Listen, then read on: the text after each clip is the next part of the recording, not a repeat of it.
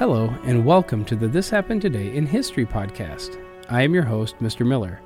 This podcast will cover a number of topics that happened on this date in history.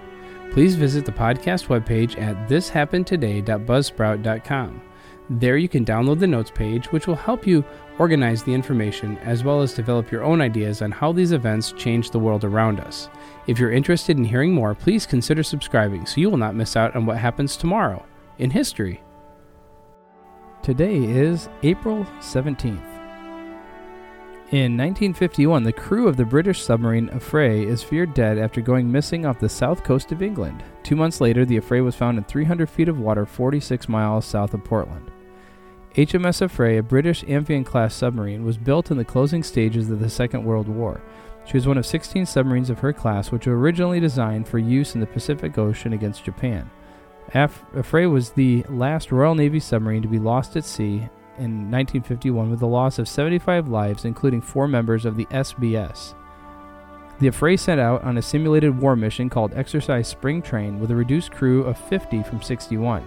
They were joined by one sergeant, one corporal, and two Marines from the SBS, the Special Boat Service, a commander, and a naval instructor, seven lieutenants in the engineering branch, and 13 sub lieutenants. The last two groups are undergoing essential submarine officer training. This made her complement 75 in total. Her captain's orders were unusually flexible. The Marines were to be dropped off somewhere along the southwest coast of England. The captain told the Admiralty he had chosen an isolated beach in Cornwall, come ashore, and return under the cover of darkness.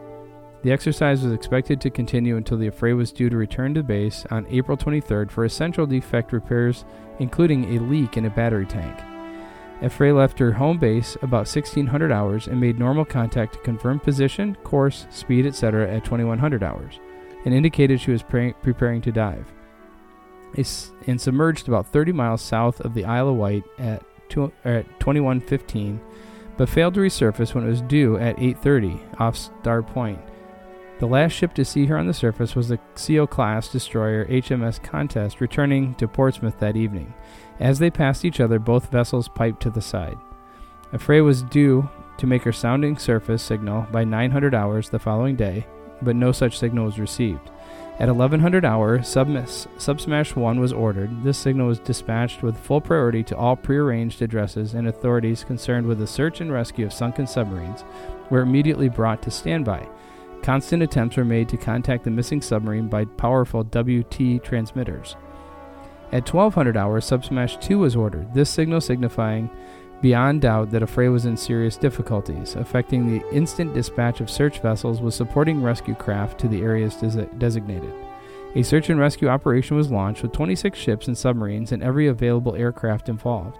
A search area 77 by 20 miles, or 1,540 square miles, was monitored as quickly as possible by ships, aircraft, and submarines.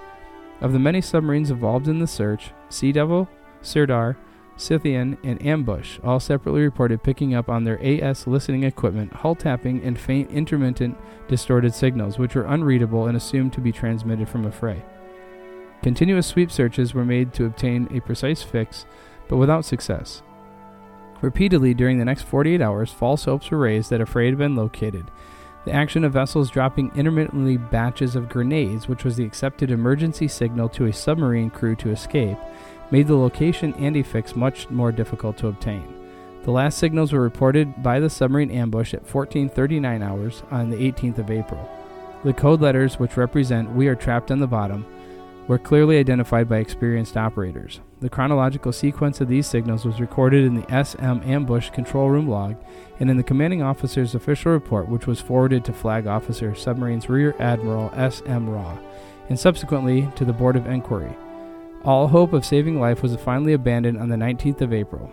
Search vessels were dispersed except for HMS Reclaim, a submarine rescue and diving ship which was ordered to carry on the search until the submarine was found. It was eventually found 7.5 miles northwest of Alderney two months later. In 1964, the Ford Motor Company unveiled its new Mustang model at the New York World's Fair.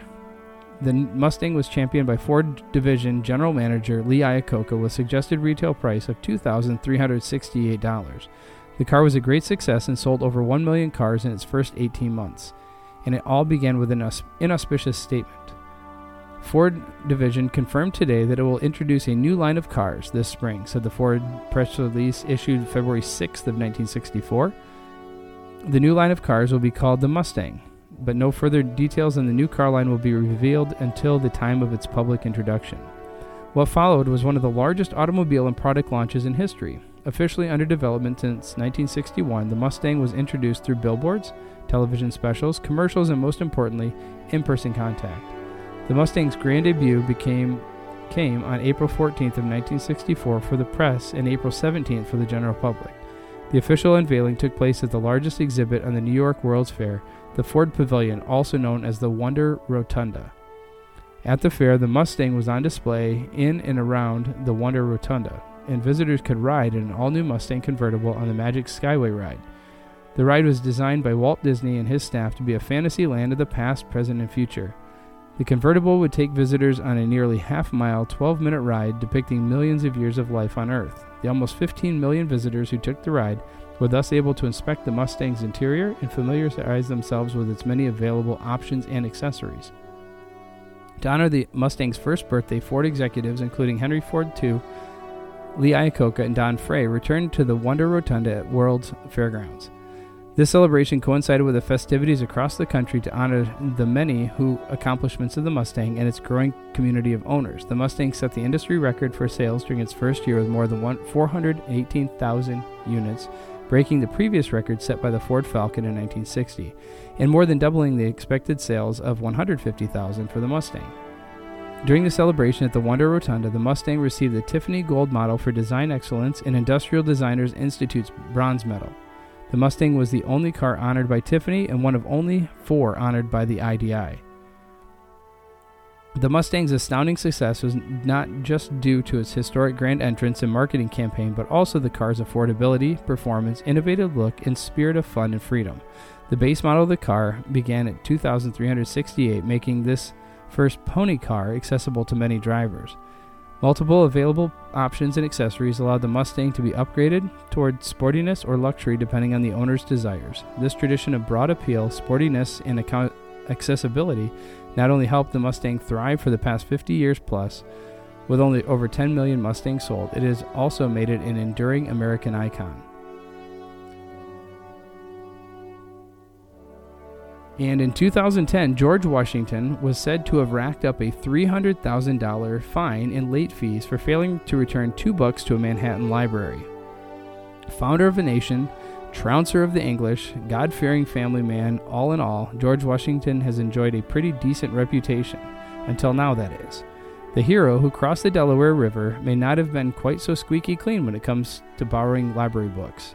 The New York Society Library, the city's only lender of books at the time of Washington's presidency, has revealed that the first American president took out two volumes and pointedly failed to return them. At today's prices, adjusted for inflation, he would face a late fine of $300,000. The library's ledgers show that Washington took out the books on the 5th of October in 18 or 1789, some five months into his presidency at the time when New York was still the capital. They were an essay on international affairs called Law of Nations in the 12th volume of a 14 volume collection of debates from the English House of Commons. The ledger simply referred to the borrower as president in quill pen and had no return date. Sure enough, when the librarians checked their holdings, they found all 14 volumes of the Commons debates, bar number 12. Under the rules of the library, the books should have been handed back by the 2nd of November that same year, and their borrower and Presumably, his descendants have been liable to fines of a few cents a day ever since. Other prominent borrowers who used the collection did not appear to have the same problems with ter- returning titles. The first Treasury Secretary, Alexander Hamilton, the first Chief Justice, John Jay, and Thomas Jefferson's Vice President, Aaron Burr, are all listed in the register under both borrowing and returning dates. We are not actively pursuing overdue fines, said the head librarian Mark Bartlett, but we would be very happy if we were able to get the books back. You have been listening to the This Happened Today in History podcast. I thank you for listening and I hope that you have enjoyed learning about historical events from the past. Thank you to the following websites for their information regarding today's topics ThePeopleHistory.com, England submarine lost at RoyalMarinesHistory.com, 1964 Mustang unveiled at corporate.ford.com and George Washington Library late fees at theguardian.com. The music used as the background track for this podcast is Americana, created by Kevin MacLeod on Incompetech.com. If you enjoyed this information and would like to hear more, please consider subscribing, as this will keep the historical events in your feed in the morning for each day. I hope you have a great day.